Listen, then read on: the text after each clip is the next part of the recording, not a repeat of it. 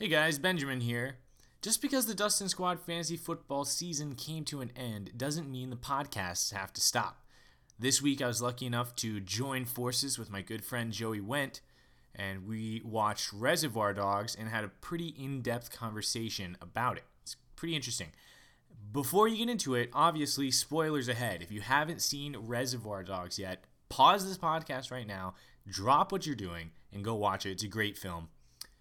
Uh, but without any more further ado, enjoy our conversation on Reservoir Dogs.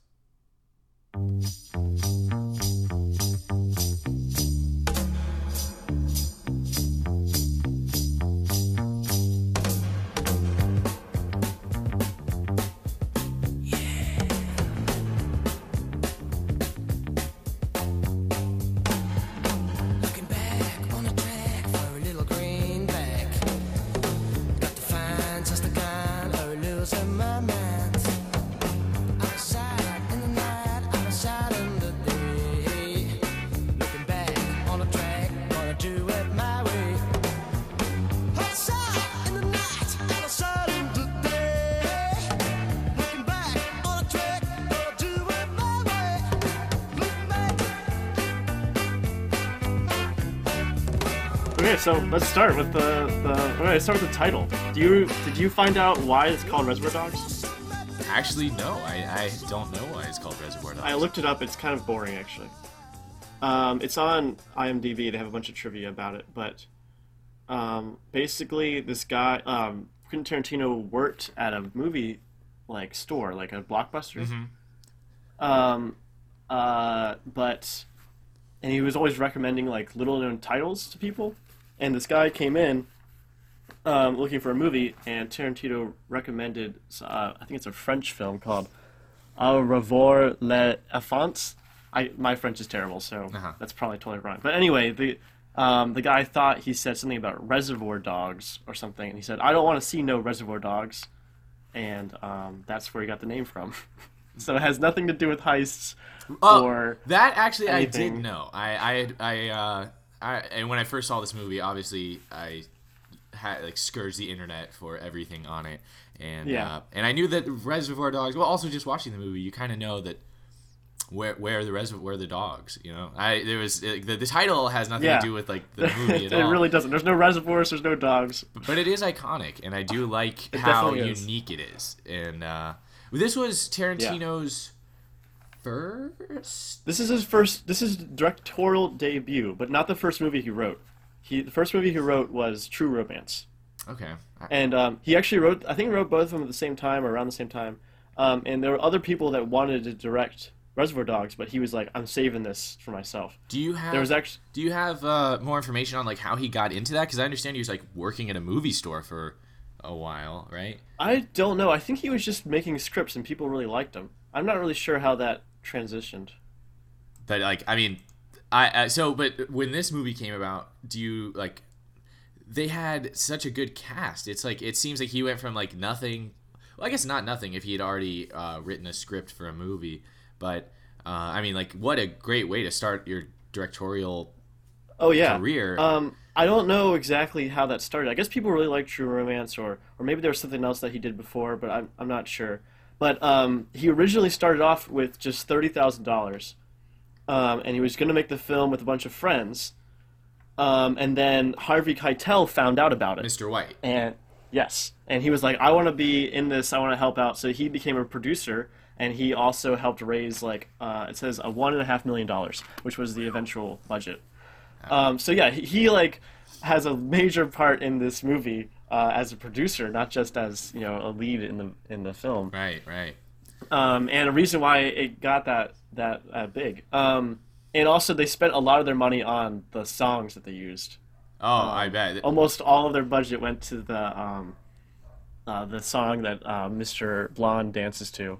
Uh, what's it called? Stuck in the Middle with You. Yes. Really? I- well, the thing is, I knew that of all those songs, that was probably the biggest one. Uh, it was definitely the one I recognized the easiest, besides like uh, "Hooked on a Feeling." But Yeah. uh, money well spent, honestly. right?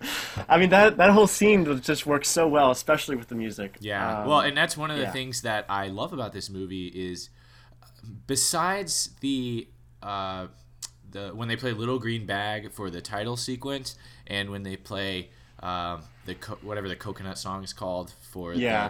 the ending credits. Lime and the coconut. Yeah. Coconut. I think it's just called coconut. Yeah, and uh, uh, like everywhere else in the movie, the music is being played through the environment of it's like Right. in the scene, and Yeah. he plays with how that sounds because.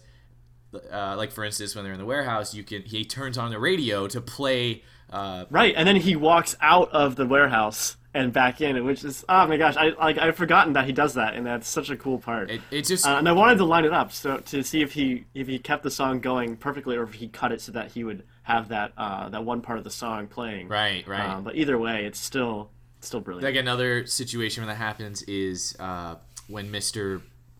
Orange is in his apartment waiting to be picked up by nice guy Yeah. Eddie. He's listening to uh, "Fool for Love" on his right. little like stereo setup, and it cuts just very quickly to the car because uh, nice guy Eddie calls him and says like, "Hey, like we're here, come down," and uh, and he's like it cuts back to nice guy Eddie in the car, and he's he's like he's he's on his way down, and you don't hear any music for that like two seconds, and it cuts right back, and then for the rest of the scene, you see Mr. Orange still listening to it until he turns off the radio. right, Just- it's off in the middle of the song, and then it, like the whole tone shifts. Right, It's really serious. He suddenly has to he has to be like he has to be his guy.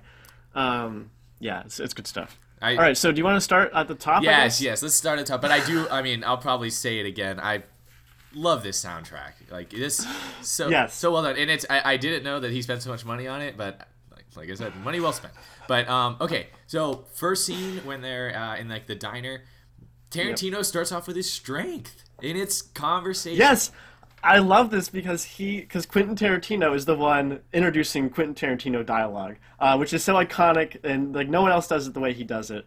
Um, and I, I have a couple of theories of why it works so well. If you Yes. if you No. want to hear it. Please. Please. I'd love to hear this. Um, so it's uh, other people to try to do this. I've seen other other movies that are like similar in style. Things like, um, uh, what's his name? Uh, Guy Ritchie's films. Uh, he also has like monologues or soliloquies uh, thrown in there, uh, but they never seem as authentic. I guess uh, they always seem like they're there to kind of, you know, make you say why. I guess instead of like make you think. I guess. I, I think that's the right Um, word for it. Uh, the authenticity of the conversations is really what sells it. Like you, you genuinely believe Right. that these are people having a conversation, not people furthering a plot. Exactly. Um, and even in some other ones, the the, the conversations are kind of um, you know non sequiturs or something. They're not related to anything, kind of like Quentin Tarantino's. But his kind of uh, they give depth to the characters by making them like interact with the world around them. Um, which is exactly what he does. He's talking about pop culture, which is something that he's obsessed with. Um, and I think the thing that really makes it real, though, is the interruptions. It's it's when he's trying to tell the story, and the people just keep interrupting him, talking about whatever they want to talk about, talking about Madonna or like the, why they like Madonna or whatever, um, instead of like his um, his thesis. In the book, the like uh, Mr. Chu, Chu, yeah, and like, right yeah he's sitting there th- in his own little world right um, and, and like that whole thing comes off but um yeah it, it's it's just this little like interactions with other people. It's the responses of the other characters that make the, ter- the dialogue uh, really pop out and and makes it uh, so much more real. Um, and i think that response is really genuine because even though it's um, even though his dialogue is kind of hyper real, um, it's when you hear someone, if you heard someone in a bar talking about Madonna's, uh, you know, like a virgin and, and how it's really about big dicks, uh, you would you would think that guy's an asshole, and you would interrupt him if you could, um, and try and like, you know, get your own thoughts in there. No, I, I totally agree, and it's. I there I know that subtly there are things in this conversation that, um, I guess like forward the plot in the sense of like, uh, kind of giving you an idea of who these guys are, but it, for for like for the most part, it just kind of gives you a, a nice introduction to the world of Tarantino. Because I, I know a lot of people like to emphasize the violence the Tarantino films have, and they definitely do. But I think the if you had to choose one attribute, one specific thing to say that that is what Tarantino does best, uh, it has to be dialogue. Oh yeah, Um, and yeah, I want to talk about the violence too, but I think we'll get there in a minute. Right, right. So There is something interesting um, that I kind of want to touch on, and that's kind of like the role of movie dialogue. You know, should movie dialogue reflect real life? Um, and I think I think Tarantino does it perfectly, where it reflects real life, but it's also hyper real. You know, there nobody um, stumbles over the words. There's not like it's not like a real conversation. There isn't ums or likes or anything thrown in there. You know, Right. It's it's a but but at the same time there's this kind of you know dance between the the characters in when they talk that you know makes it real but some people um, when when they write a movie they're like i want to make this exactly the way i talk you know? I want to record what i'm saying and then transpose that and then have people say it almost. Um, and i think that's kind of missing the point. I think movies are supposed to be are supposed to emulate what we want not what we actually see.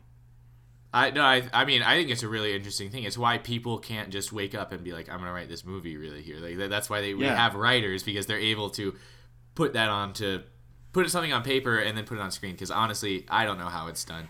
Uh, I just I know it when I see it, but I I don't think I'd be able to do it. But what I, what I'm interested in is because I remember when I watched this with you a few years back, you pointed out to me at the end of the scene when. Uh, when they're t- doing the tipping. Which, first of all, uh, like every time I watch this movie and then I go to a restaurant, I am like have to really force myself to tip because I think that Mr. Pink has a pretty valid argument. Uh, he it- kind of does and it and it doesn't it it still kind of holds up even today. But that's not what I'm trying to get at. What I'm trying to get at is Mr. Uh, Orange immediately pointing out to Joe when Joe says, "Who didn't throw in?" and Yeah. he's and immediately without even uh, hesitating, Mr. Orange says, "Mr. Pink," and he's like, "Why not?" He doesn't tip. And then, uh, Right. and, and he's like, "Why not?" Doesn't believe in it. Shut up, you know. And, and like, yeah why don't you believe in it yeah, why, why, why is Mr. Orange so quick to, you know, rat him out? You even, like, Yeah. I love the way you said it too, because we were watching it, and you were like, that rat, like, 'cause- and it, it's like totally true. Are, is there anything else in that opening scene that like tells you something I- about the characters or, or something important? I think there's a couple things. Um, nothing quite as explicit as that. Um, uh, this, uh, Michael Madsen's character, um, Mr. Blonde, offers to kill uh, um, Mr. White, which he doesn't end up killing him. Um, he dies before they interact too much. Right. Uh, but he he kind of has that shade of like. Um, I'm a sociopath. I'm go. I kill people for fun, kind of thing. Yeah. Um, and and he says like, "You want me to kill this guy for you, Joe?" Um, and everyone kind of laughs because they think it's a joke. But he, you can kind of tell from later in the movie that he's actually kind of serious about it. So, um, yeah, I think that's a little bit of a some foreshadowing. okay, no. And then yeah.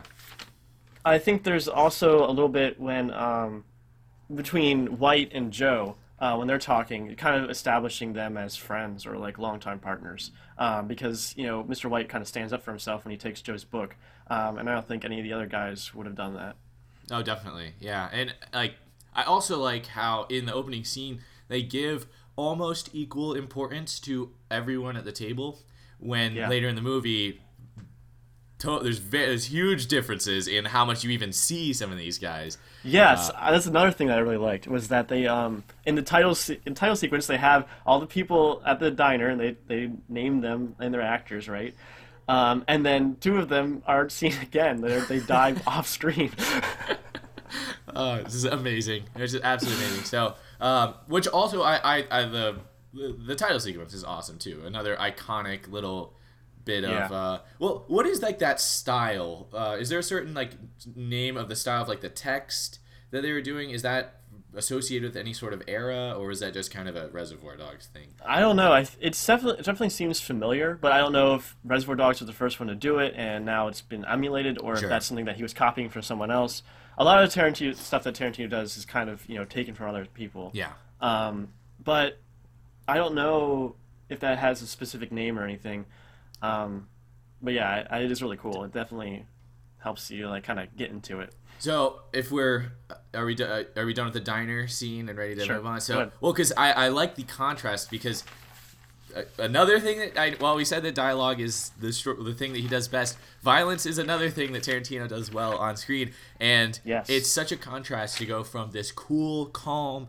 And you know, kind of witty, funny opening conversation to the uh, like struggle of Mr. Orange trying to stay alive. He's been Yes. shot in the stomach. He's screaming bloody murder, and it's like, oh, we're right into it. We are like, I, I, it's jarring and uh, Yes. gets you hooked into the movie immediately. Right, and you're like, oh, this is the kind of movie we're watching. Yes. Um, and and yeah, Tim Roth's performance is amazing. I mean, just seeing him writhing around with all that blood and everything, it's uh, it's incredible. And I like I can feel it, and I can see myself in that exact position. You know, if some, if I got shot in the gut, I'd probably be in the doing exactly the same thing. So I, I'm just so impressed. It's agonizing to see him Yes. struggle.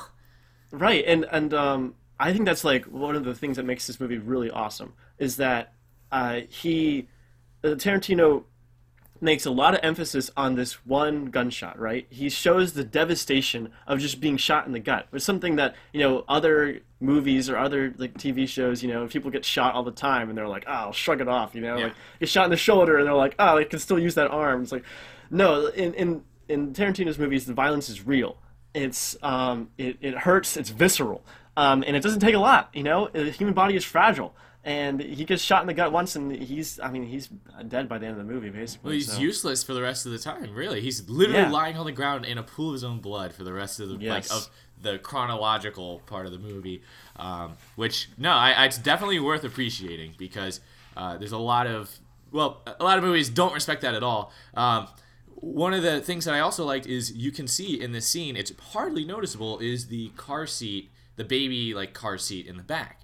And um, and while that does get yeah. mentioned, that it gets mentioned later that she had a baby, it's very minimal. It's something that uh, like obviously it hurts him, but the movie doesn't make a focus on it, despite how tragic it clearly is, which I think is worth appreciating because I like he cares, but I don't think anybody else cares because he's like a cop, and I think that having a lot of focus on like him caring about the uh, like the baby dying would have been kind of too much, like giving away too much, or uh, or, or really just kind of distracting from the movie. But I like that it's kind of thrown in there, just a little extra like. Not only is this bad, but it's like it's also really bad. Like I don't know. like, Yeah. Tarantino's able Yeah, I to mean- throw that in there. It's definitely really dark, and I mean the whole movie kind of has that darkness to it. Although it is, there's a lot of jokes too. There's a lot of stuff that's that's funny, um, and and yeah, I, I, I agree. It's it's uh, it's amazing, like uh, just how much is kind of packed into that. So uh, yeah, so when they, they get to the warehouse there, and uh, Right, and then and this is the part that I, a quote that I wrote down is when um, Mr. Orange tries to convince Mr. White to take him to the hospital, and he says, "I won't tell them anything," um, which of course he's he will because he's like the rat. yep, Um, but like, I mean, yeah, like I, I really like that um, emphasis there because you know it kind of removes that plot hole of like, why didn't he try to go to the hospital? You Yeah, know, he no. could he could have survived if he went to the hospital. definitely, and um, yeah, there, uh, it's definitely. I actually would be interested to hear you like if you have any plot holes because I. I don't. I can't think of any obvious ones, or I didn't see any like glaring ones. There's one big one that I want to talk about, but that's Okay. at the, near the end. So Okay, but um, I also liked how awkward the interaction between White and Orange are when he's like laying on the ground. He's like, "Can you hold me?" I'm like, "That's kind of like I've never been dying before, so I wouldn't know what I would do in that situation." But I appreciated how I was like, "This is weird." He's like combing his hair and like holding him, and like Orange is laughing, and I like it's bizarre and uh, it's unsettling and yeah. and that's I'm like this is probably what it's like. so it Yeah. it definitely sells it for me. Yeah, like I, I originally wrote down White as a professional um, because he didn't take him to the hospital, but then I was remembering that he doesn't he doesn't know. He thinks that if he takes him to the hospital, then then Orange will be um, you know, arrested. Um, so it's he's just he's probably the most compassionate character Oh, of everyone, right? definitely. He, I mean, To a he-. I mean, seeing this guy fought, shot in front of him is obviously wrecking him, but just throughout the movie, he's always kind of high on his emotional horse, you know, and he's always um, looking out for for Orange. Yes, and he is, and that's that's his downfall, right? And it's it's Yeah. his. uh He is a professional, but I think there's only one true professional in all of this, and it's uh it's Steve Mr. Buscemi? It's Mr. Pink. Yep. And he, I mean, he even points it out, but he's like, He says he's a professional several times. Yes. but um, well, because there is one like, it, but the thing is, Mr. White they all appear professional at first, right? And, and Mr. White does hold it together suits at first. lot. well, because when uh, when Mr. Pink like shows up and uh, Yeah. he's talking to Mr. White and they're like freaking out because all this shit just happened. I love the like I don't know. I just personally love this scene where Mr. White is like, "I need you cool. Are you cool?" And then Mr. Pink like off screen is like kicking something and he's like, you hear like a bunch of ruckus Yes. and he's like, "All right, I'm fucking cool." And then they get down to business and I was like, "All right, this is how some real professional criminals do it." Yeah, that's- that's just really cool, like really neatly shot too. You know, the camera work is really steady throughout the whole movie, um, and you don't even see half of it. You know, it's like in a hallway, right? Yes. So, yeah, it's it's uh, that's pretty interesting. It's yeah, a lot of long shots and also a long scene where it's just two people and it keeps you engaged the whole time, which yeah, is uh just the dialogue, the strength of the dialogue. yep. It really is. And honestly, like it's worth watching it. Like it's worth watching just that clip just to enjoy that dialogue. Like that part of the movie itself can stand on its own two legs. Uh, they during that scene, they cut back to Mr. Pink running down the uh, street because he asks him, "How'd you get out?" And Yeah. and he's like, "I shot my way out." And he and he talks about, or, and they they flash back to him running down the street. And Yes, there's a Wilhelm scream. there's a Wilhelm scream. That was what I was gonna say. it's like I wrote down exactly what it happened it's, too. bar- it's barely audible, but you can you definitely hear it. And, He pushes uh, somebody and someone screams. Yeah.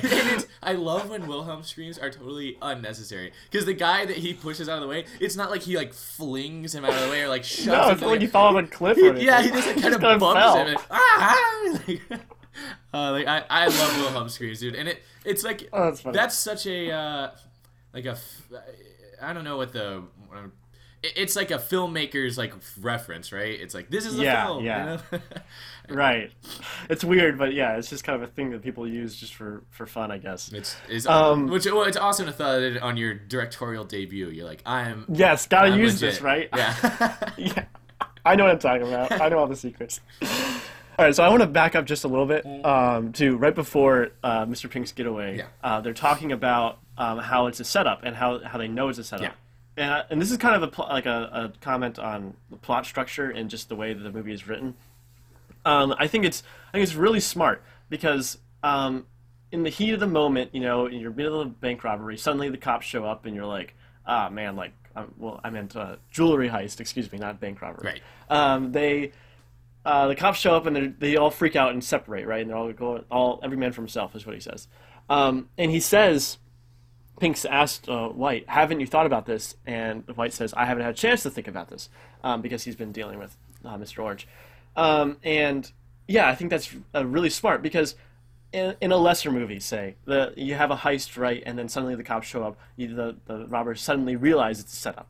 You know, they're like, oh, you know, we, we were set up or something. Like, they, it's, um, it's, it becomes obvious to them because they need to know. But, you know, in the moments after the heist, when you have time to think about it and to reflect on it, then suddenly you- you're like, ah, maybe it was a setup. You know, I'm reanalyzing things. And you would only get that in a movie that's structured like this, where you don't see the heist and you you only focus on the moments after. Well, yeah, and I mean it's it's super obvious, but I do want to take a moment to appreciate the fact that you don't see the heist. And, and like you'd think in a, in a heist movie, it'd be like, oh well, if you don't get to see a heist, that's like why? What's the point? But it adds so much to this movie because you you're you're trying to figure out what happened, you know, and it, and the way that Right. it unfolds in front of you as you t- you hear from more of these guys is fascinating. Um, Yes. It's um it's kind of a uh, a thing I just thought of, but it's it's that whole idea of you don't see it, so you imagine the best kind of thing, right? Yeah. Like he he can't disappoint you with the heist because he never shows it to you. So it's whatever you imagine it's going to be. Well, Um, and it's also it's- you don't know who you can trust because, uh, especially when they introduce the idea. Of course, again, Mr. Pink, the professional, he's like, "We've got a rat in the house." I definitely know this because I'm a professional and I see, like, I know when this is going on. And he's like, and he also knows how to deal with it, uh, which I also love. Where where he's like, "You're not using your brain unless you are think that everyone is a rat." Like anyone, Right. and he's like, "Oh, he's like, you can't call me the fucking rat. Maybe you're the rat." And he's like, "That's Yeah, using your all right brain." now. Yeah. Yeah. he says, all right now you're using your fucking head. Yeah, like- like yeah. I, which Exactly. it that just makes it it just feels so much more real, you know, because like you're you're just along for the ride of these people who are actually trying to find the, the this this uh, undercover cop uh, instead Yeah. of it feeling like a movie where it's like ooh who's the undercover cop you know uh, you're just like oh shit like they i because Right. even during this it's hard to think that like subli- like just subliminally i think you put mr orange as like the least likely just because he's got he got shot and, and Well, yeah, and, and Mr. White enforces that over and over. He says, like, this guy just got took a bullet for him. He never gives you any real evidence, you know. And up until the point he gets shot, there's no reason not to suspect him. And it, the thing is, they're talking about cops. They, they they talk about shootouts with cops. They had to kill cops, all that stuff. No real Never- people, just cops. Right. And- oh yes, I do want to talk about that in a second. But th- uh, it- that's always when he references Orange getting shot. Is that Yeah. he, he he took a bullet, you know, and they only talk about. He never mentions that he, he got shot by a civilian who had nothing to do with the heist. And uh, and I guess I mean he killed her, which definitely makes him seem not a cop.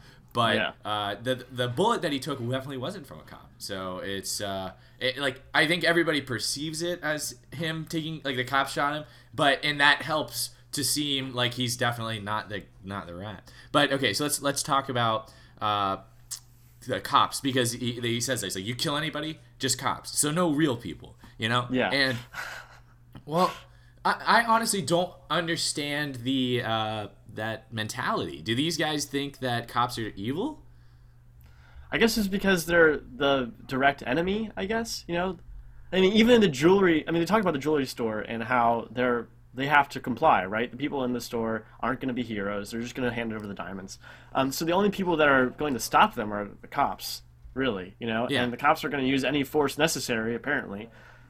But Um, but I mean like because they I mean they, they definitely differentiate between like I guess just civilians which I guess we'll consider real people and cops Yeah. because he talks about uh he's like if I have to if you if I'm trying to get out and you're in my way uh like the decision between going to jail and shooting some like idiot is it's no decision at all and Yeah. uh, it's not that that's not the quote but it's something close to that and Yes. uh, but I, I think it's interesting that they make the distinction that cops they don't consider cops to be real people Well, I mean, later in the movie, they torture a cop. you Yeah. know, and they're all very happy to do it. So, I mean, I think that's reinforced. I, I don't know. Like, I guess that's maybe the mentality of criminals, um, or these criminals. Yeah. You know, what, what's the, idea deeper that- meaning? Are these guys just like are they not only looking for a way to get rich, but are they like also just anarchists? Like they don't like Hmm. th- you know the law and order. It's uh I don't know. It, it That's interesting. For it- it's because it, it's Yeah. a hell. I feel like it's a belief that they hold together and they truly f- believe.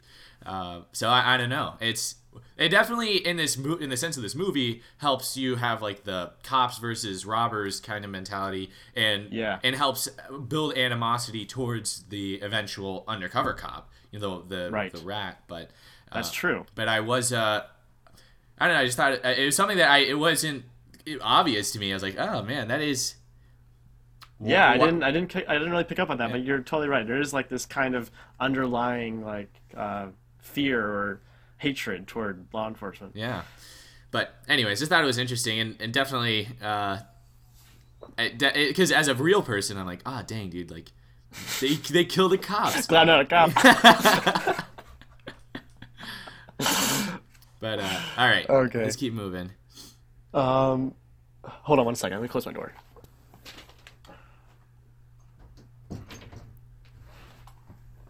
Okay. Um, well, next thing I have is, um, uh, oh, the scene between White and Joe. Um, when you talk about um, the the heist and everything. Oh, yeah. Um, just a- just a couple of things, just to like, kind of set up who Joe is and how that works, um, and the fact that he uses ice to refer to diamonds. Yes. Um, just kind of getting into the, the like um, the the vocabulary of criminals Yeah. or the organized crime, uh, which I really appreciated, uh, because it really you know sets up the world better and um, and does things like that. No, definitely, Um, and and I, I I liked that they really reinforced. I mean, they, they multiple times in the movie you see this, but they really reinforced that friendship between Joe and White because he starts off by ta asking him about something that happened years ago with him, and Yeah. like, so you you, Right. you definitely tell these guys are old friends. Yeah, and this is kind of a, a random tangent, but um, if you allow me a moment of, of ranting. please. Um, so the the newest Star Wars movie, um, I've heard numerous people complain that it's there's our universe is leaking into Star Wars universe, and that we they, the idioms and the phrases that they use um, in the movies correspond to things in in like real life. Like people call people snakes as referring to like things that are bad, Uh-huh. um, or like the whole uh, scene in the very in the in the new movie when they talk about. Um, uh, hanging up the phone or like being on hold and stuff like that. You know, like why would they even have the same connotations, the same idea? And it kind of brings you out of the movie when you when you start thinking about that. You know, they should have their own vocabulary. In, in the original trilogy, they kind of do, right? They shoot womp rats and things like that. The things in the world, in the universe. Um, and I think that's something that this movie does really well. Is that it uses vocabulary. Um, of the universe to help establish the world even better. No, I, I definitely agree. I, it definitely feels like a movie that happened in the early '90s too.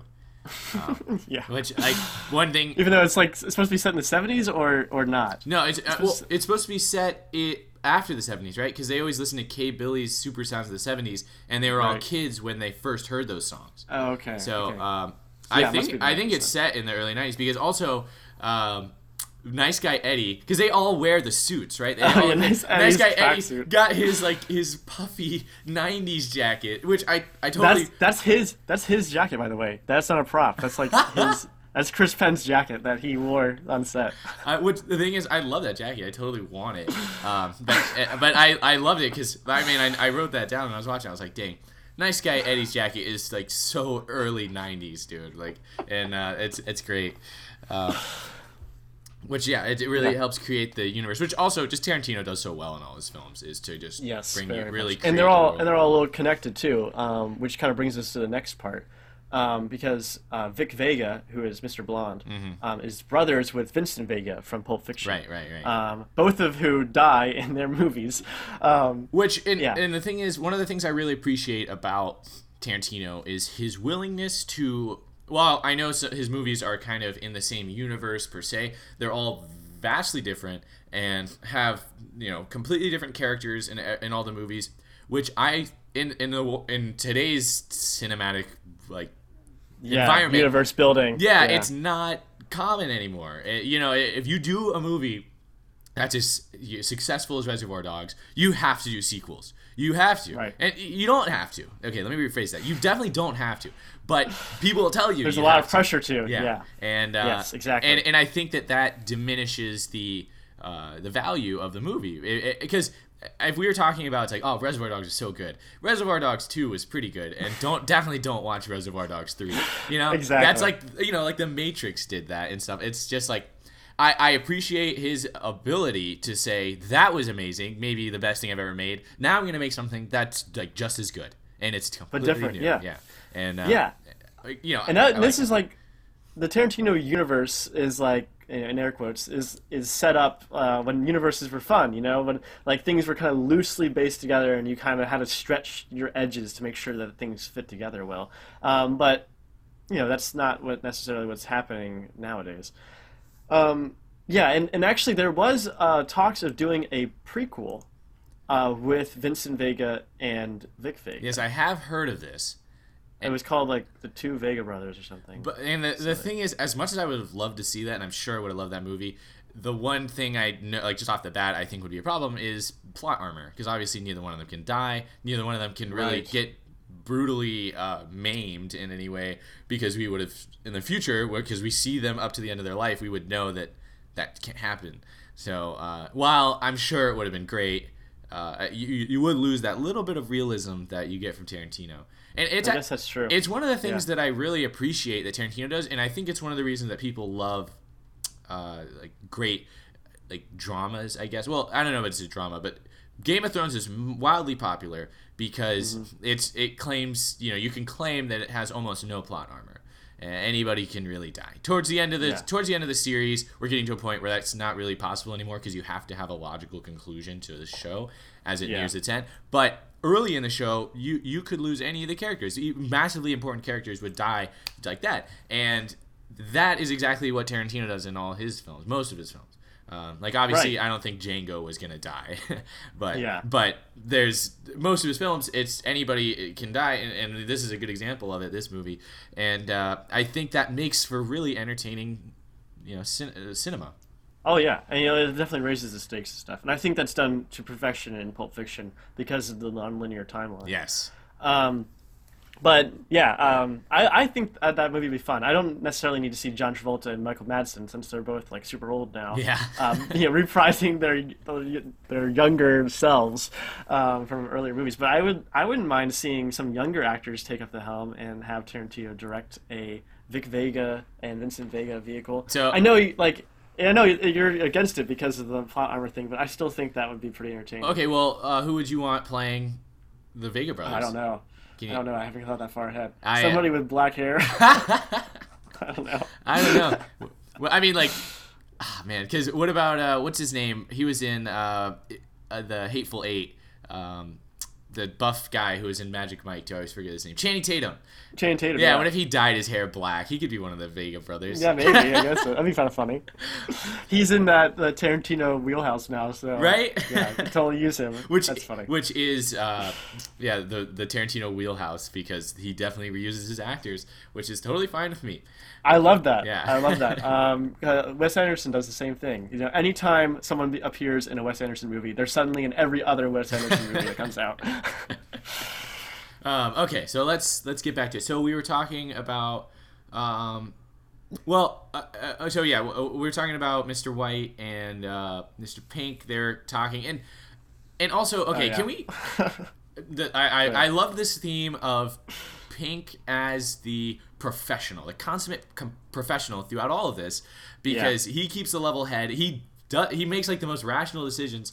I didn't create the situation. I'm dealing with it. Exactly, and oh, like that is so iconic too. Though, like them pointing the guns at each other, like Pink's on the ground and White's above him, and Yeah. uh, that's like I want that on a poster. But uh, just let's just think about what he's dealing with right now. Okay, so he just went to do this heist, and he's a Mm-hmm. professional. He's done this a bunch of times. Um, finds out.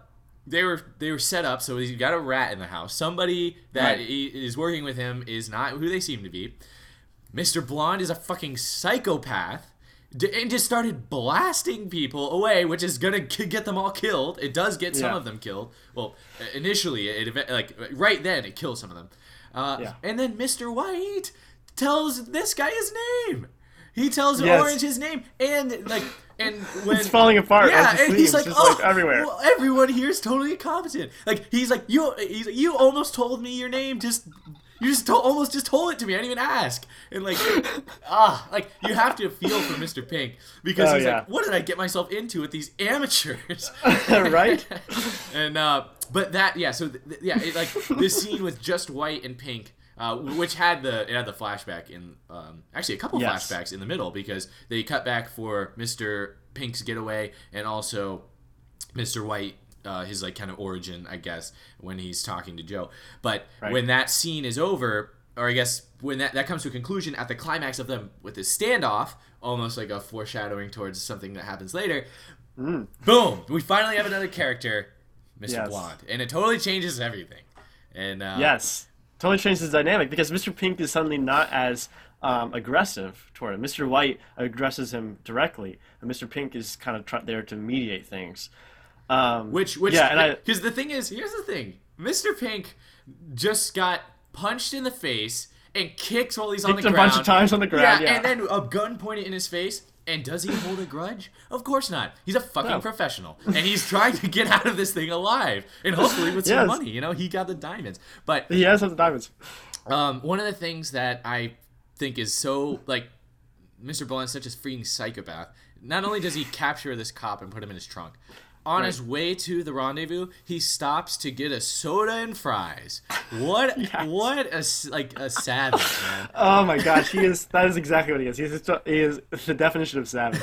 Um, uh, yeah, and then uh, the part where the, um, uh, Mr. White and Mr. Blonde are facing off. You know, they're about to go, come to blows, and Mr. Pink gets between them. And then and when they separate, Mr. Blonde says, "Wow, that was really exciting." Like, you know, he's like got his blood boiling. You know, he's like he's kind of like an adrenaline junkie almost. you know, Yeah. just trying to out there, just trying to doing things. But at the same time, like the thing is, uh, that was a tense moment, and he says his heart is racing, which I'm sure is Yeah. true. But he's so calm. He's like, wow, my that was really that was really intense. My That's heart is racing. I was like, oh my god, what a weirdo! Like it- I know it- he's so weird. it- but it's it's my favorite type of psychopath because it's kind of like the uh, the charming and uh, just cool and collected psychopath. Like he's not Yes. like opening his eyes super wide and be like, "Oh, that was like super intense," and like, you know, Right. you know, it's like no, he is a, a real psychopath, which is way more unsettling than overplaying it. So Absolutely, and uh, yeah, I want to dive into that in a second. But, but before that, there's an interesting bit of trivia. Um, the guy who plays the cop actually wanted to know what it was like to ride in a trunk,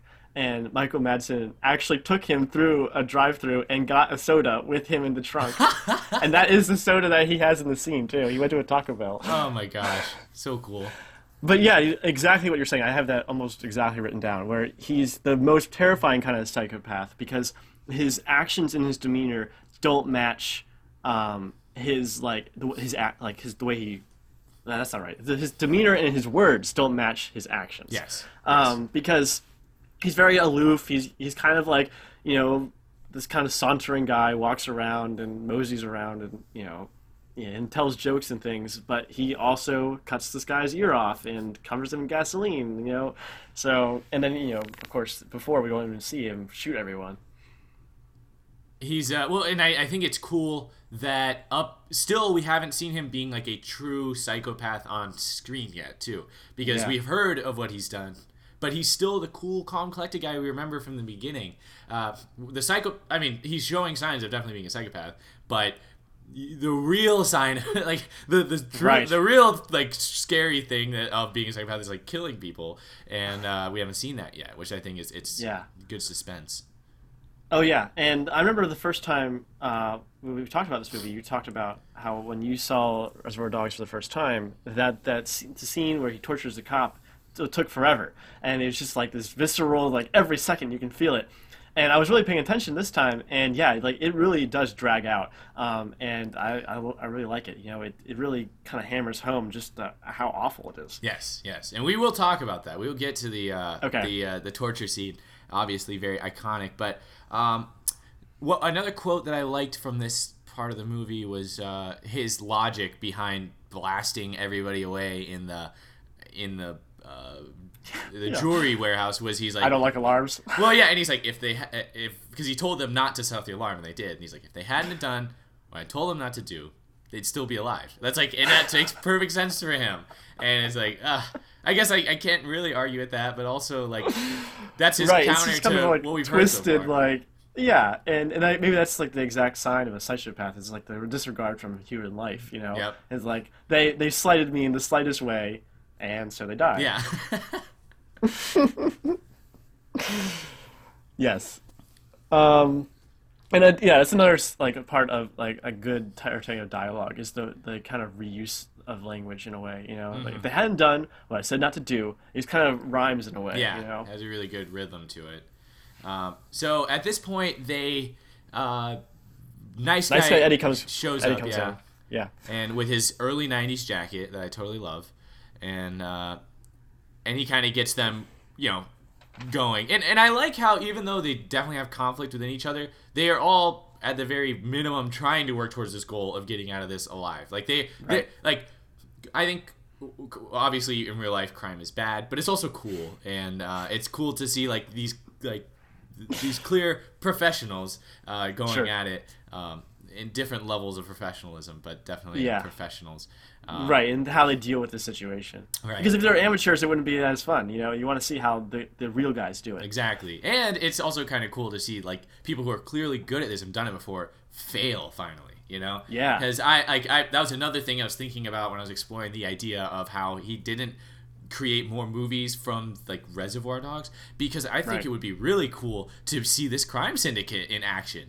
You know? Because Yeah. there's all these secrets. Like these guys are all really good in working together, but they don't even know each other's names. Like they they really cover their tracks and just like I think that would Yeah. make an entertaining movie. Uh, but this is even, you know, it's this is more unique than just watching like good criminals. It's, Right, he kind of does both. He kind of gets both of us world, right? You kind of you set up the criminal criminal criminal syndicate, and then you see how you, it falls apart.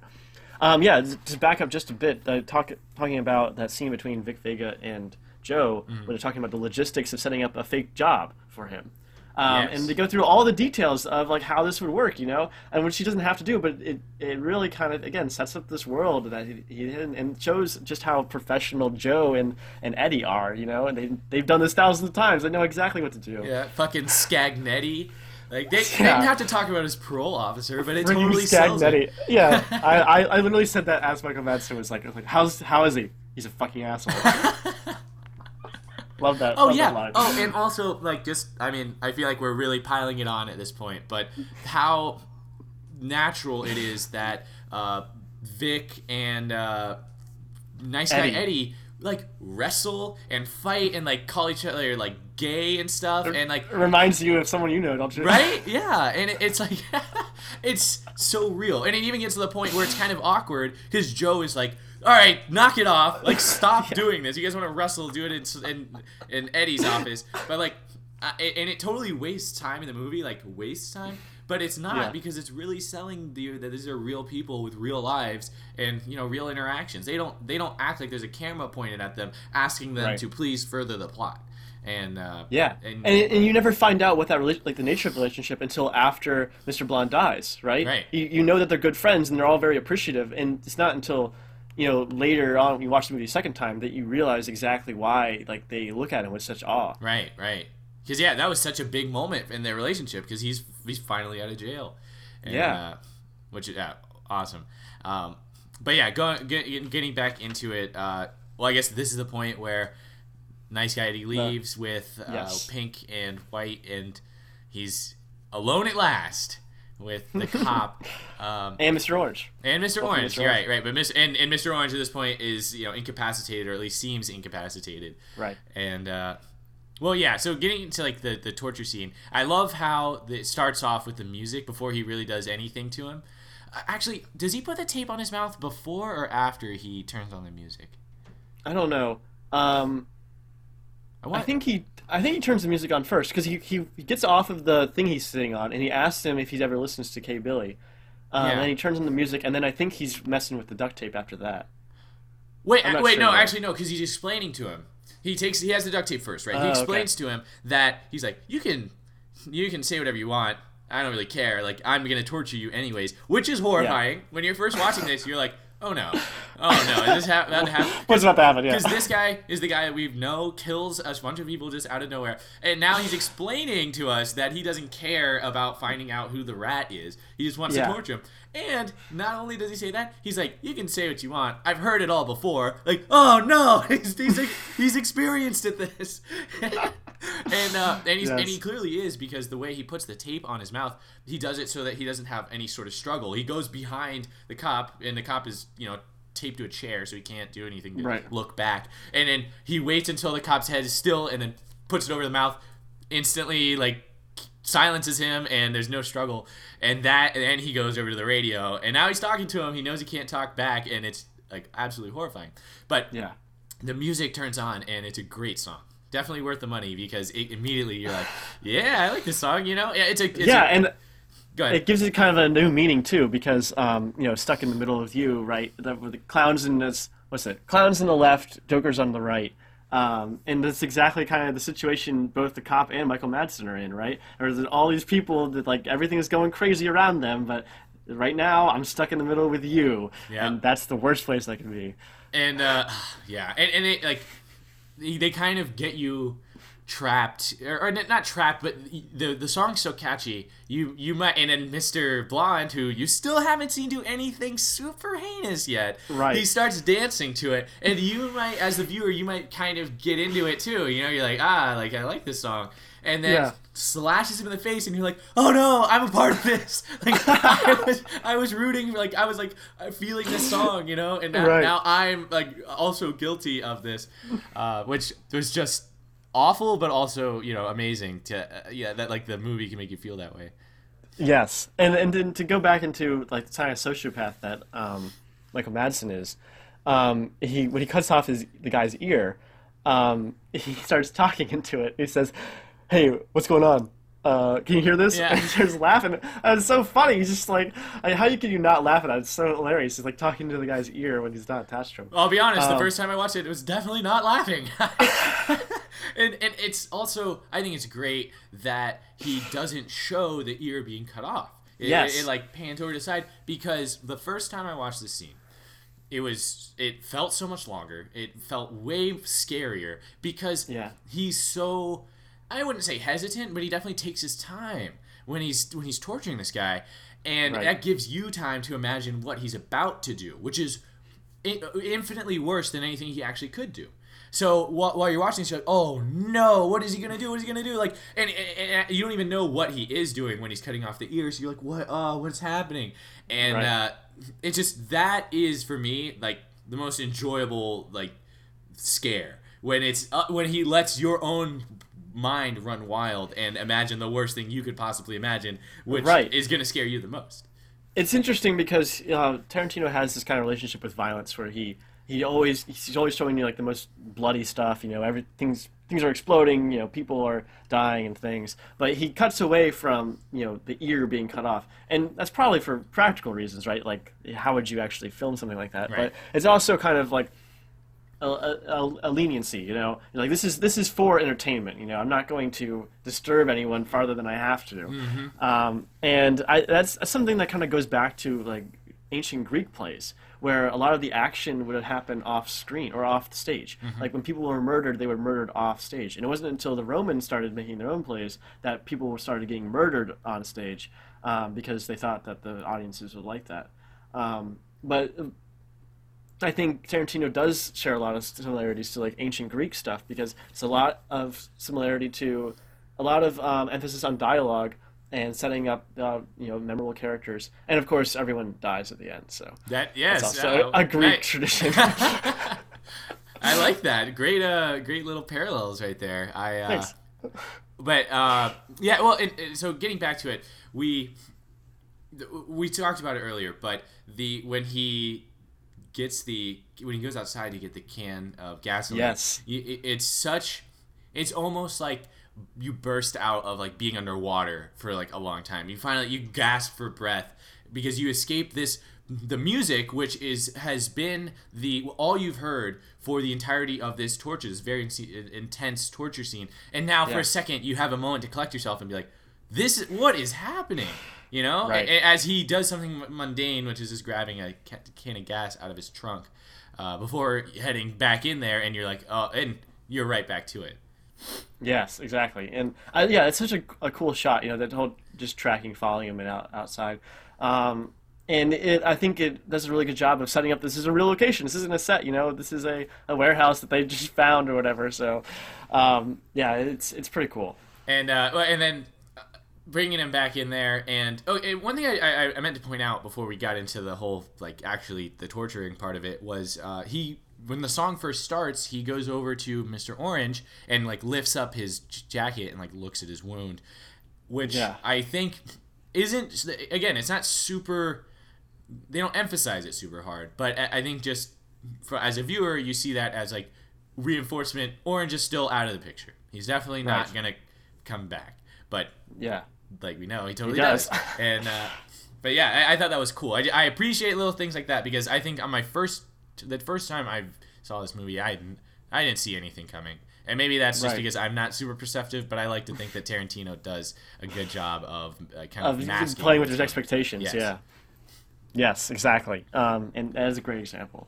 Uh, oh, and then, Okay. are, are, are we ready to close up the, the, the torture scene? Because I think I have one more thing to talk about. ahead, but- go ahead. Yeah, go ahead. Um, so uh, when he's pouring gasoline on uh, the cop, Yeah. uh, a little bit of like of liquid gets on the camera lens.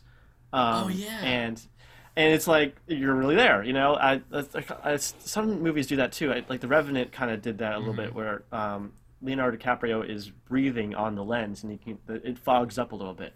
Um, it's like puts you like like in the moment kind of thing.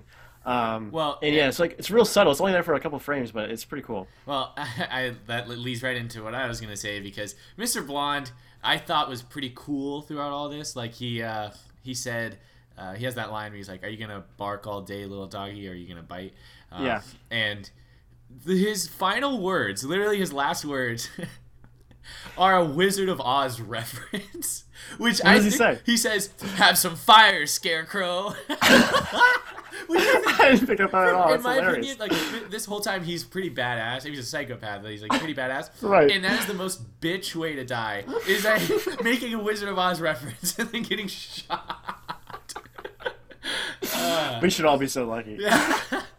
Which I did. I never noticed that before because it it's pretty tense. Because at that point, he's literally Yeah. about to light him on fire. The music is playing, and uh, and uh, that like you the gunshots ring out basically as he's saying it. Um, but what a bitch way to die with a Wizard Right. of Oz reference. That's hilarious.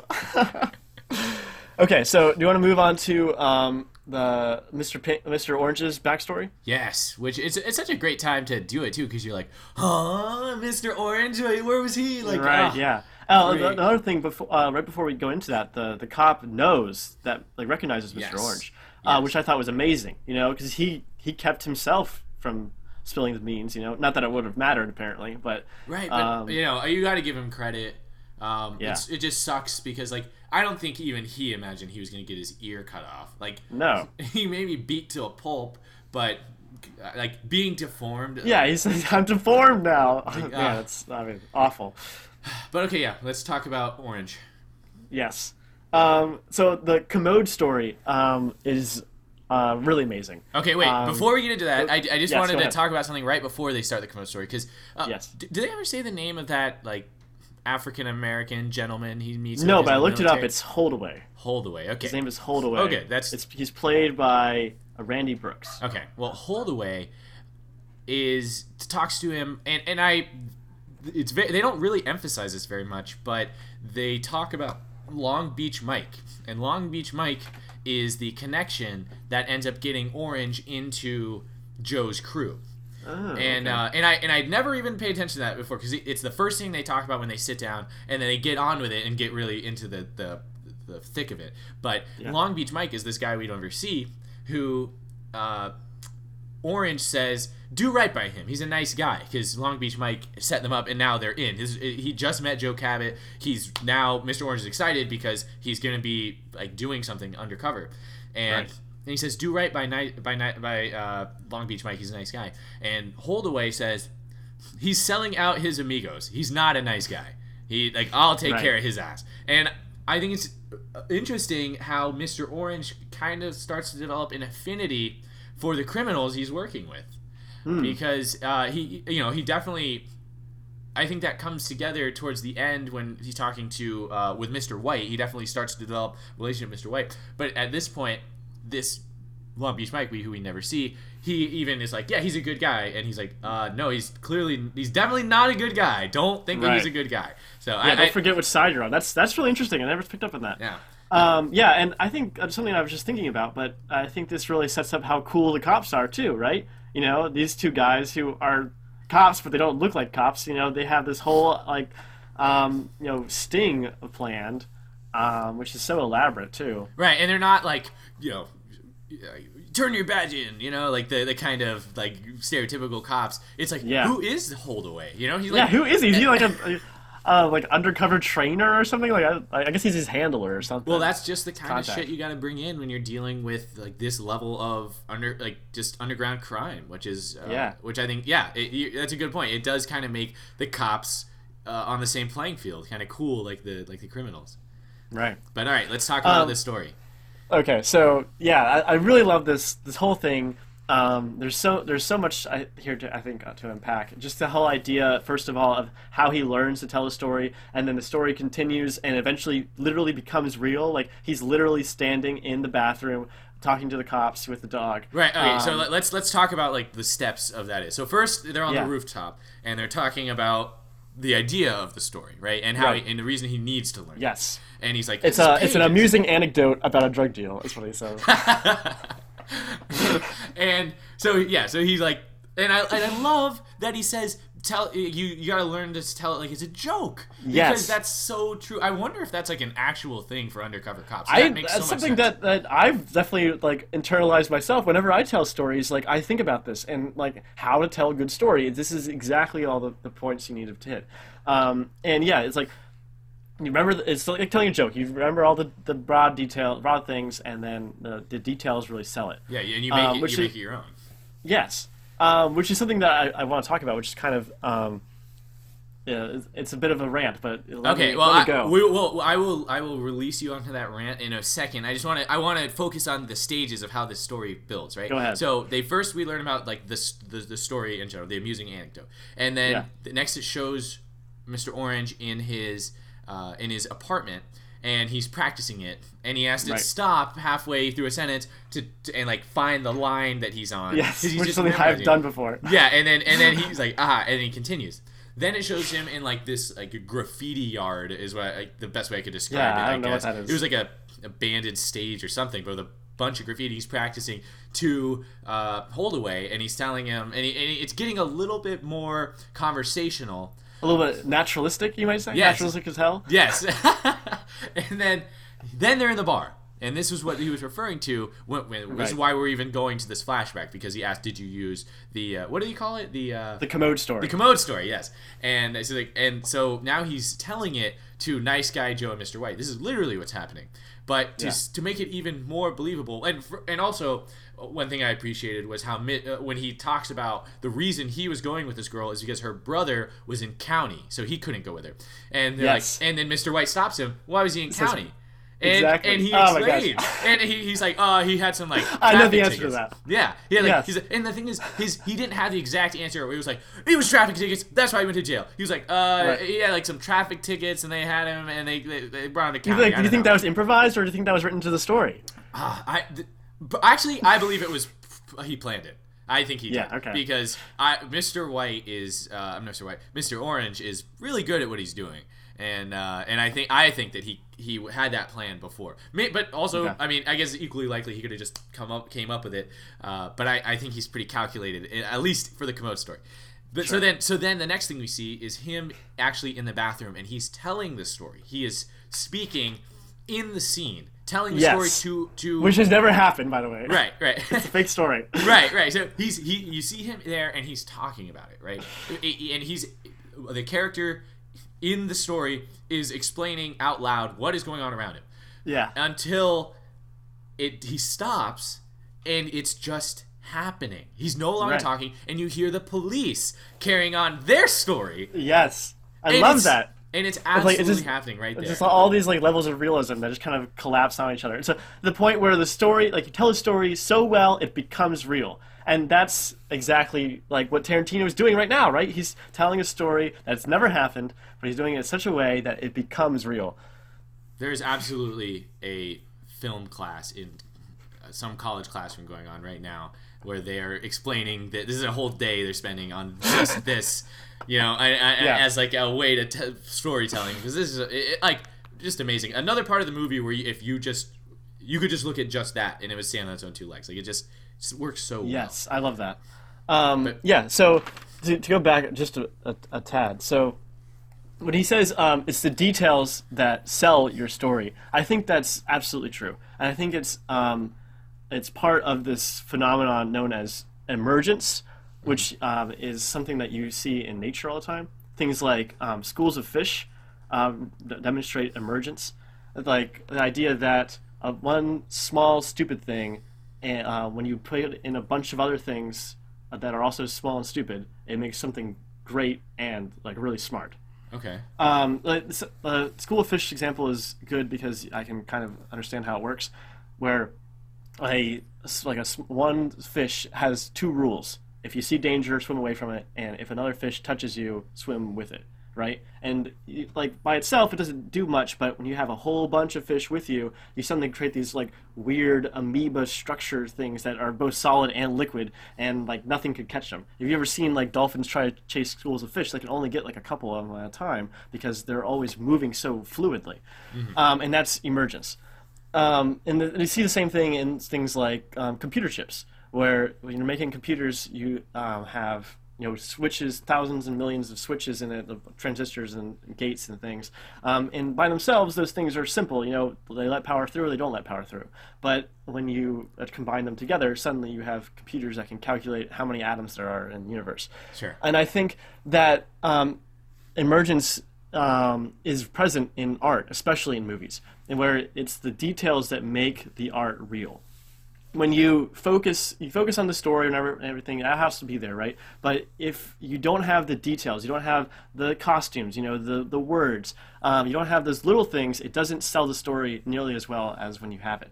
Um, and it's those accumulation of details that makes the story amazing.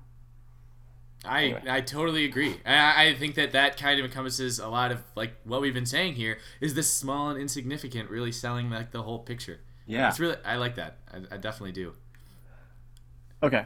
Um, yes, we talked about that already. Oh, sorry, I'm done this page. So was uh just really quick was uh who plays Mr. White? What's his name again? Uh, Harvey, Harvey Keitel. Harvey Keitel. Was he a big part of getting these other actors? Because I mean, directorial debut. This is this is a pretty good. Like I I'm not even gonna say like the most famous actors, just talented.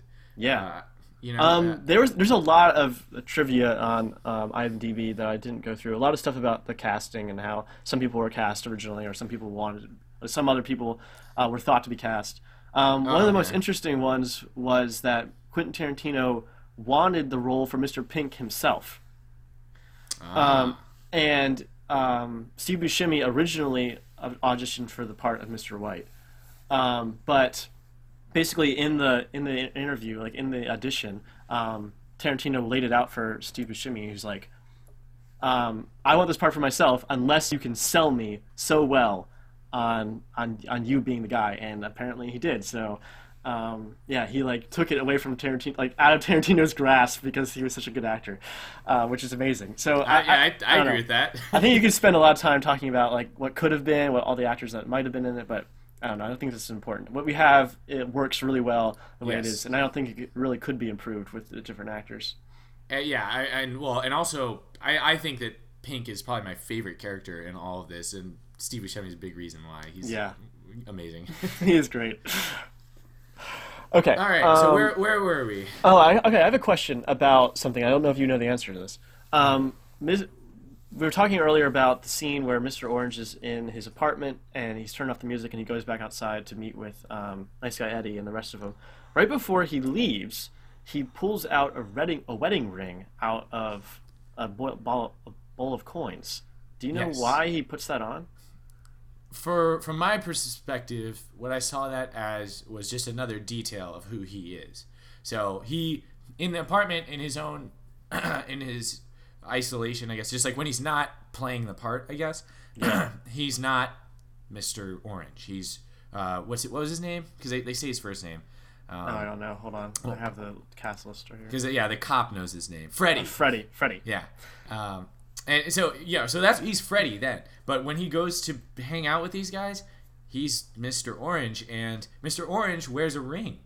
And I, I think that's just part of him. I, I don't know if this is it, but from, from Yeah, but what- it seems kind of weird that he had it like hidden in the bowl of coins. It almost seems like an afterthought. He puts it on. I don't know. Like it's so- it's a it's a weird moment for me. I don't and I don't really understand what the purpose of it was. Did you have any theories from it?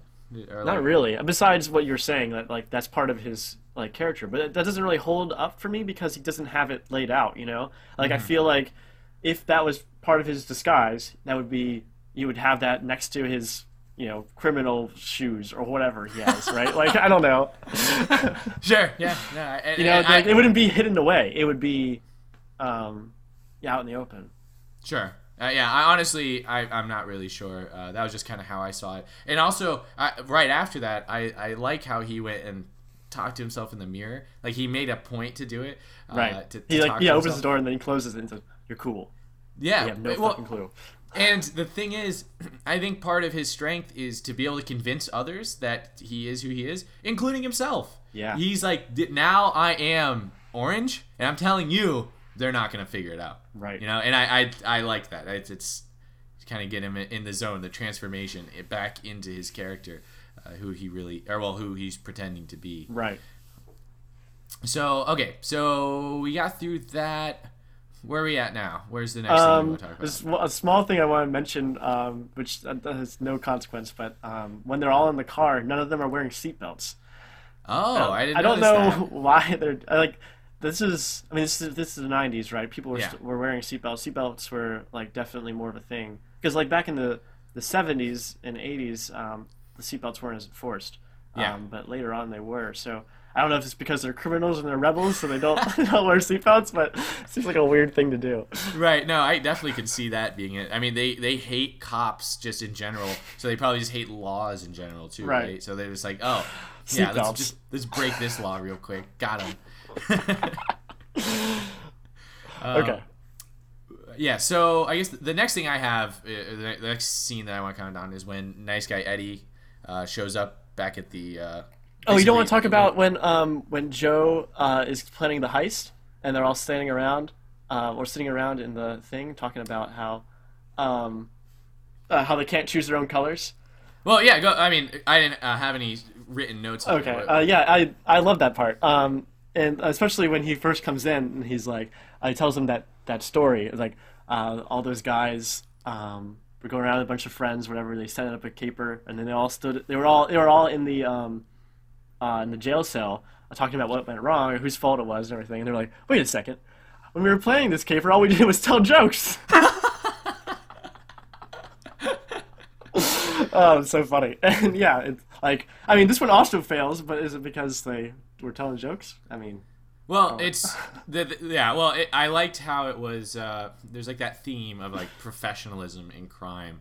Yeah. And how they all value it, but they don't all show it. All the time. Um, yeah. Especially, I mean, that's almost uh, uh, like the juxtaposition right there. Is the how Joe is emphasizing professionalism, and they're not, uh, you know, showing it. They're not being very exemplary professional criminals uh, because they they're getting worried about you know what name is good. Which also Yeah. hilarious. Like it's kind of outside of like Tarantino, but like it's funny that. Steve Buscemi is Mr. Pink.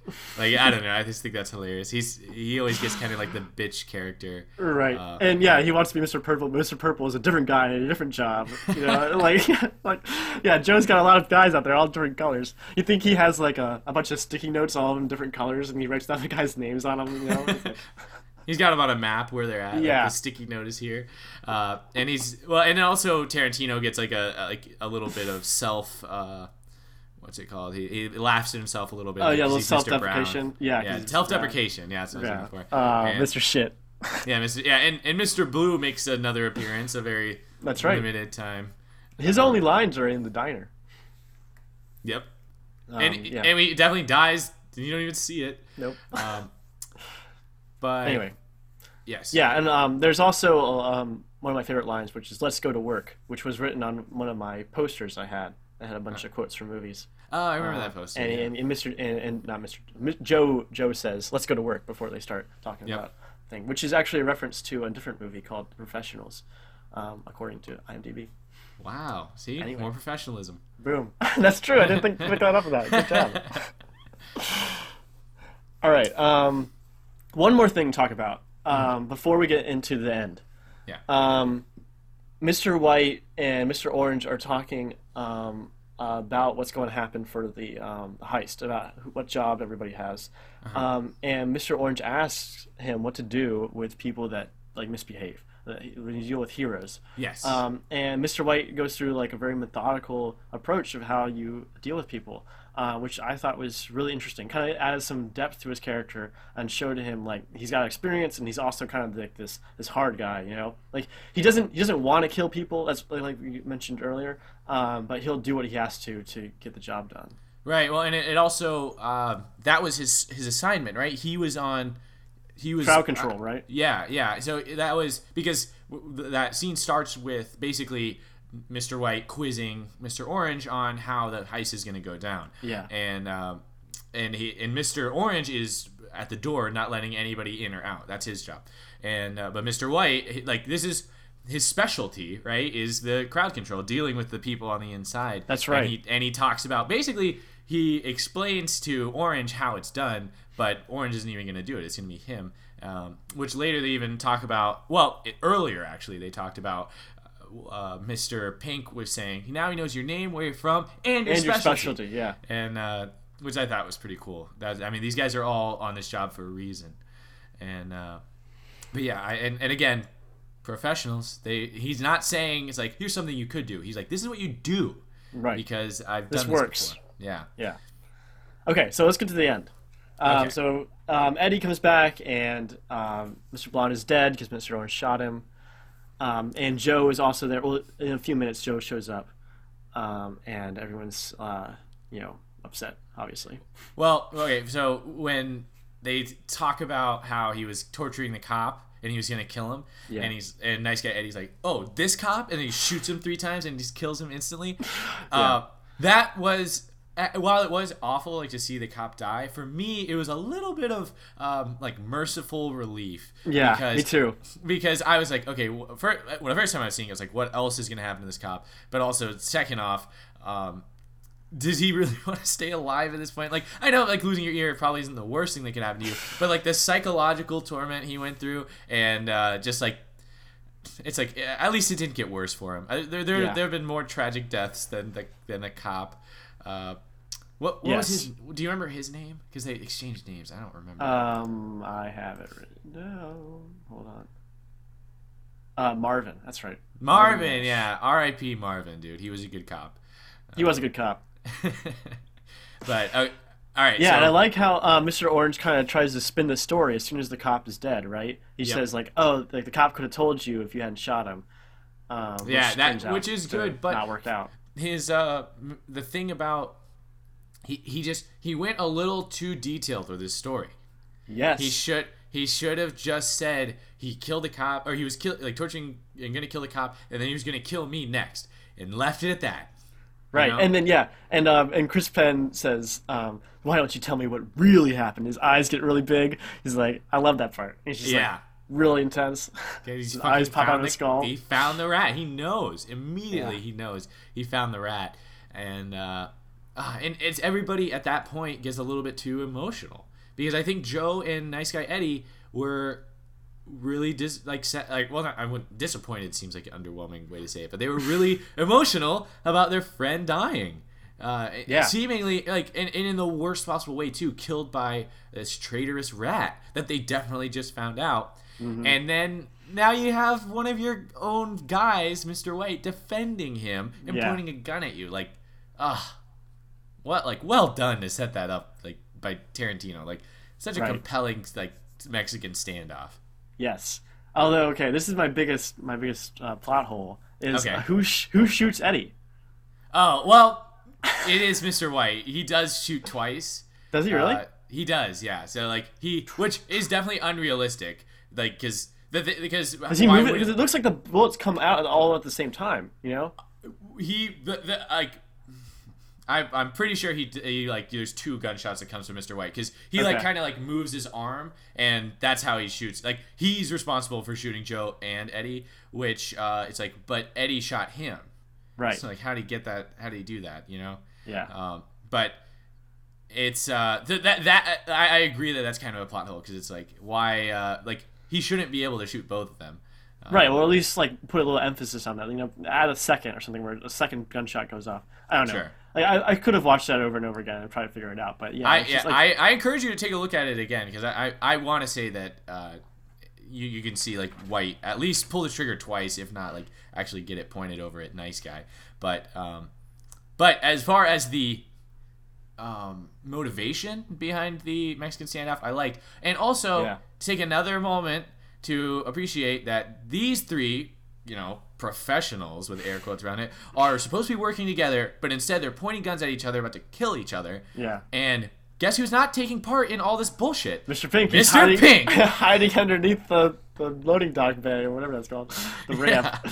So the Yeah, but he doesn't- okay. through and through. But does he make it away, away right? Because you you can hear stuff in the background, and I always try to pay attention to what's going on because nothing's Mm-hmm. really happening on screen. Um, you know, Mr. Orange and Mr. White are talking, but um, that's about it. Um, Um, Mr. Mr. Pink like gets to the car and drives away, but you hear cops um, outside, and they're like you hear arguing and stuff, and, and then gunshots. Mm-hmm. Um, so it kind of implies that he didn't quite make it.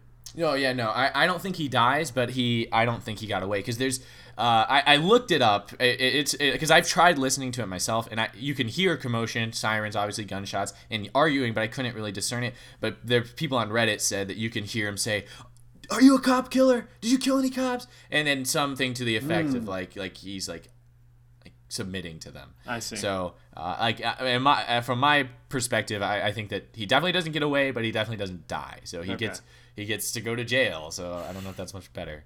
But- Right. um, which I think is also like uh, a fun ending to have like a little bit of a question mark on Mr. Pink. Yeah. Because you know everyone else's fate. Uh, they all got shot, but Mr. Pink, it's like except you could if you just watch this movie once, you could. Which my belief after I first watched it was Mr. Pink got away, and that was like this this small happy ending for me. I'm like, eh, at least at least Mr. Pink, who was a professional through and through, I, I don't think he made any stupid decisions really. Uh, he got away, but but what actually Right. happens, what I think what actually happens is he goes to jail. That's interesting. Like the more you wins. watch it, the more depressing it becomes. yeah, right. so that leaves us after you know Joe, nice guy, um, are, are dead, and now you've got a bleeding Mr. White and uh, Still bleeding dying, Mr. Mr. Orange. Orange. Yeah. That, th- like, what I think is interesting here is this is like a throwback to when Mr. Orange was empathizing or uh, having like an affinity for uh, what's his name, Long Beach, uh, Long Beach Mike, the guy who got them this connection, who originally got uh, Mr. Orange undercover, this criminal turned you know traitor to the criminals. Mr. Orange doesn't have to tell Mr. White he was wrong. Right. He doesn't have to tell him that he's a cop Yeah. but he feels for him. I think that he feels guilty. He feels Yeah. guilty, even though that was like he he kind of accomplished his goal here. He got Really? I mean, he killed Joe. I mean, I don't know if they wanted to kill him; they wanted to arrest him. But he like cut off the head of this crime syndicate and a, like a bunch of the people involved. There's some major players too. Yeah, You know. and then but he felt compelled to tell Mr. White, "I'm a cop." Yeah. Wow. And I, th- I think that's the reason. I believe it's because mi- that's one of that's Mr. Orange's flaw is that he becomes empathetic to the criminals he's supposed to be, you know, uh, Infiltrating. like, right. Infiltrating, yeah. So uh, what? That's why I think he he tells Mr. White, "I'm a cop," and then they Right. both die. yeah. Ah man, it's a sad ending, but um, satisfying at the same time. oh, definitely satisfying too. Yeah, I don't think. I mean, yeah, Tarantino films, dude. Everybody dies. Okay, so I got one more note to make about Mm-hmm. Tarantino as a director. Um, so he never went to film school. Um, he just watched a lot of movies. Um, obviously, uh, we mentioned earlier he wa- worked at a like a movie store kind of thing. Mm-hmm. He knows a lot about different movies and you know things like that. Yeah. Um, so a lot of people, I think, wouldn't would say that um, uh, Tarantino isn't really a filmmaker as much as he is a film lover, and that his films are kind of, you know, oh, I wouldn't say hodgepodge, but like a, a culmination of all these other films that he loves. Um, you know, there isn't a whole lot of, I guess, um, originality, I suppose. But I, I don't know if I agree with that last part. I think he, um, I think the the first part where he's he's more of a film lover than a filmmaker is definitely true. What do you think? Oh, I, I think that's what makes him unique. And um, I- and the thing is, I, I Tarantino's my favorite director, but it's also because he's just the director I've spent the most time analyzing. Yeah. I think there's plenty of other directors that have their own unique style that uh, you know bring something different to it. Uh, who's the guy who directed Baby Driver? Uh, Edgar Wright.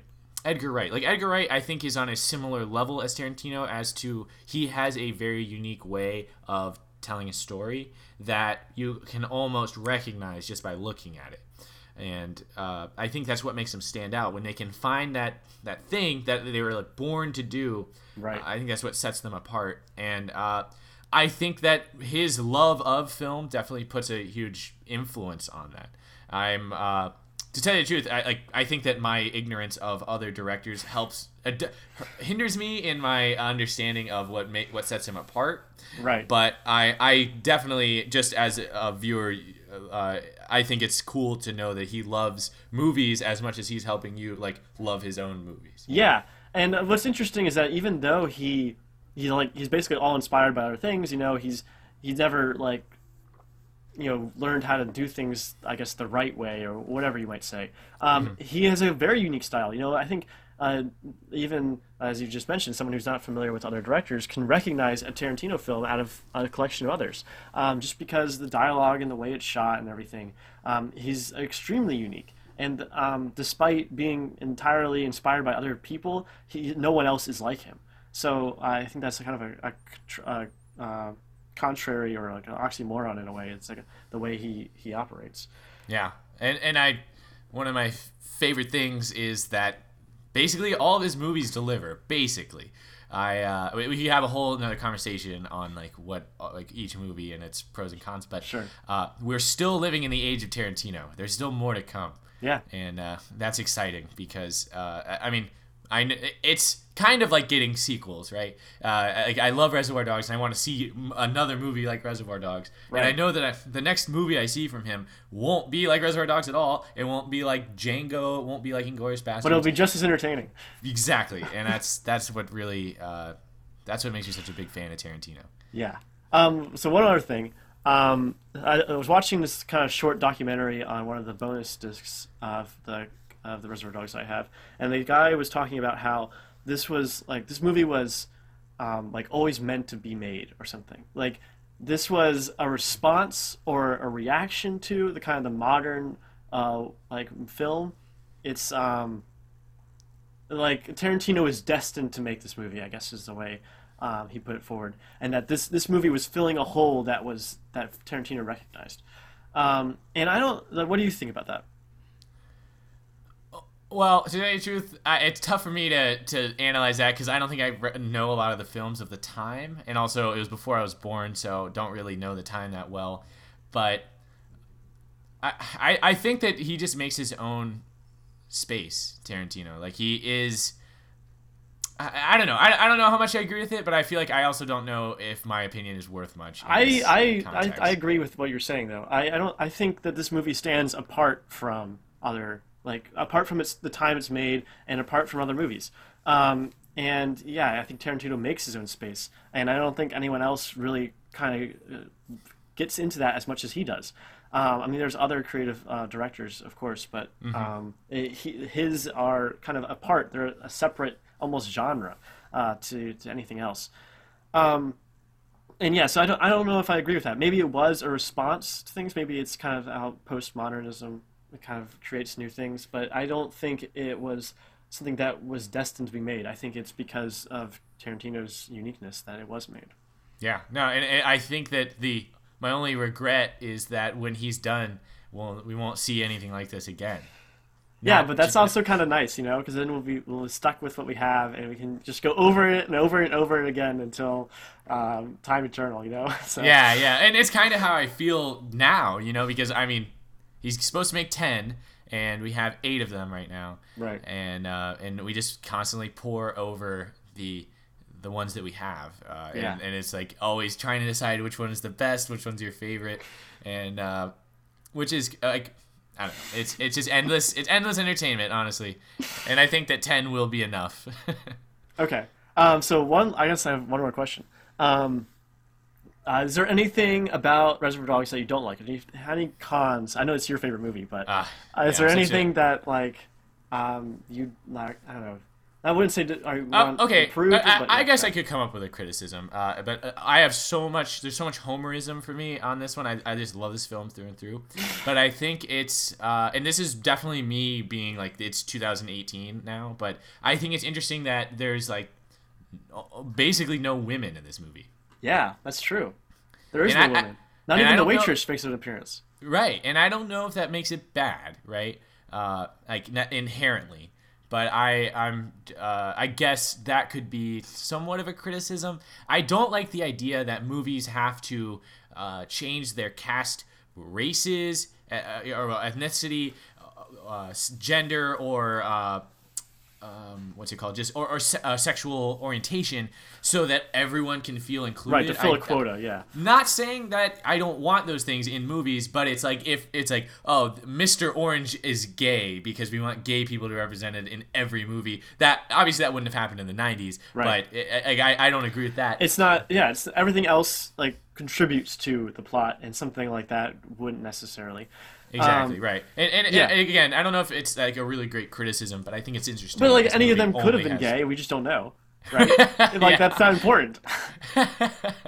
exactly, it isn't, and uh, and uh, I I don't again I don't know if it's really that good of a criticism to say that, but I just think it's interesting. Yeah, I, I, I. I can definitely see that, and I think a movie like The Usual Suspects, which I don't know if you've ever seen, um, it's definitely like a really macho kind of movie. It's like about a heist and everything, um, and I definitely kind of felt the vacuum of women in that movie because there is a one woman, but she's not treated very well. Mm-hmm. Um, whereas in this one, I didn't really see that. I guess I guess because the characters aren't uh, emulating like masculine ideals or anything; they're just kind of emulating personalities. Um, Well, so- they do reference women when they talk about. Uh, they, they have that discussion in the car Right, talking talk about that girl walking across the street. Yeah, Yeah, well, and they, they talk about the like how it's like like black girls won't deal with. Uh, Oh, yeah. like, the stuff that uh, the same thing white white girls will deal with. But again, that- I feel like that's not really representing women in this film. No. I think there's something called the uh, there's a test that you can that the, you Be- can the do- Bechdel test. the Bechdel test. Yes, and this movie definitely fails the Bechdel There's test. no women characters. well, the first thing is. well, on, you need two explain the. Bechdel test. For Okay, the anyone who hasn't Bechdel test is something that uh, a woman named Amy Bechdel came up with in a comic strip. It was originally supposed to be a satire. Um, it was never meant to be taken seriously. Um, but it is kind of funny to it is fun to analyze movies for the Bechdel test to see if it passes. It's very simple to pass. You need two women that are named to have a conversation, at least one, about something that is not a man. And there's a surprising number of movies in which this fails. Yep. Um, I one of my favorite examples is the movie Phenomenon with John Travolta, uh, where uh, the wife is whenever she talks to the son, um, the son is talking about whatever he's up to. But as soon as the wife starts talking to her daughter, the daughter always brings up John Travolta. um, that's all she ever talks about. The, the, the daughter's job in the movie is to talk about John Travolta, um, and it's uh, kind of frustrating, honestly. Right. No, and, and I- again, yeah, not meant to be taken seriously, but when you use it, you're like, wait a second. it's like Right. It's kind of silly how many movies has it. This one's that I think that what the Bechdel test does a better job of is showing when women in a movie are not being treated as a fleshed out character, Yes. and with their own life and their own problems, their own uh, things that they care about that aren't just a, the male characters. Right. In this any, movie, yeah, and if any of the people in this movie had been women, then uh, this might have passed because they don't talk about their relationships or anything, you know. Um, Yeah. And I, although I think this movie is like, in the way it's constructed, is pretty perfect. You could Yeah. theoretically predict um, make one of the characters women and it wouldn't change much. Right, right, yeah, theoretically, and and that's like, again, I, I don't think it's a great criticism, but I think it's something worth talking about. Sure. Yeah, to, to kind of touch on that, I, I was kind of, uh, I mean, just uh, Tarantino's use of the N word is pretty liberal. Uh, It's very movies. liberal. uh, especially in this movie, um, which I think is kind of a product of its times again, but Yes. also like, um, I don't know, it's it's done in a kind of it's not a terrible way. There are some um, instances where they kind of say like, "Ah, you you guys are acting like N-words," which is you know not cool, but it's um, But but know. here's the thing. I I feel like people who use the hard R are not on the same level, but they're definitely closer on the spectrum to people that kill people and steal diamonds. you know, so eh, like these are not good guys. right. They're not obeying society's rules at this point. So. Exactly. So I, I, the, the thing is, while obviously I don't agree with like the use of the word in real life, I think that it fits the character and the time. Okay. Uh, and and and Tarantino, like I think he sometimes gets the pass for how frequently that movie is used in some, uh, how frequently that word is used in some of his movies because he's so tight with Samuel L. Jackson. I don't even know. Um, but but like again, it's a. Uh, I, I think that this this movie it fits for the times, and I, I also don't think he's too disrespectful about it though, because obviously, yeah, saying that is like bad. But they when when they have the discussion about the the black women, I, I think they almost have like a respect for Yes. how these women don't take shit. it's more of an observation than it is like a critique or anything. Right, Um, right. And and and then yeah, and then when and Holdaway, of course, he's kind of seen as this, you know, um, like better than uh, Tim Ross character better than Mr. Orange. Sure, um, but as being a and, and, he's, he's well, the teacher me- whatever. Yeah, but for me, it's like his race doesn't matter. He's he's a Yeah. competent like cop who's training someone else to be undercover. It doesn't matter that he's black, and that's Right, I think but- that that's great. Yeah, yeah, exactly. But and but he is, so it definitely kind of contributes to that side, I guess. Yeah, definitely. Um, which I think, yeah, because people have said that. I, I've seen like interviews with Samuel L. Jackson where they talk about it's like, is like, do you feel like Tarantino is racist? And he's like, no, like I like I play like I'm black, and I usually play like the most skilled and like the mo- like the smartest character in all his movies. So. Yeah. And uh, I, I think that I agree. I don't think Tarantino is really ever trying to make that much of a statement about, uh, like, I don't think he's really ever trying to be like, uh, like make a statement about any ethnicity or gender, Yeah. any of that stuff. I think he just does his thing, you know. And Right. it's uh, if just you- trying if to- if you, yeah.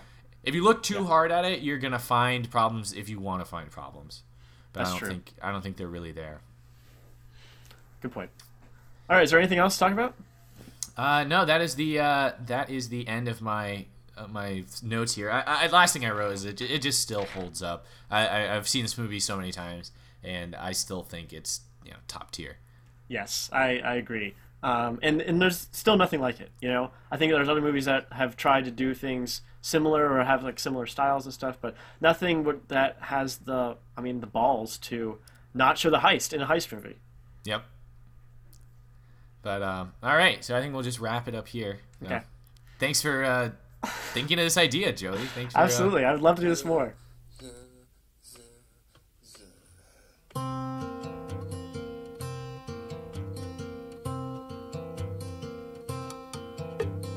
Brother bought a coconut, he bought it for the dime. His sister had another one, she paid it for the lime. She put the lime in the coconut, she drank and poured up. She put the lime in the coconut, she drank and poured up. She put the lime in the coconut, she drank and poured up. She put the lime in the coconut, she called the doctor, woke him up and said, Doctor, ain't there nothing I can take? I said, Doctor,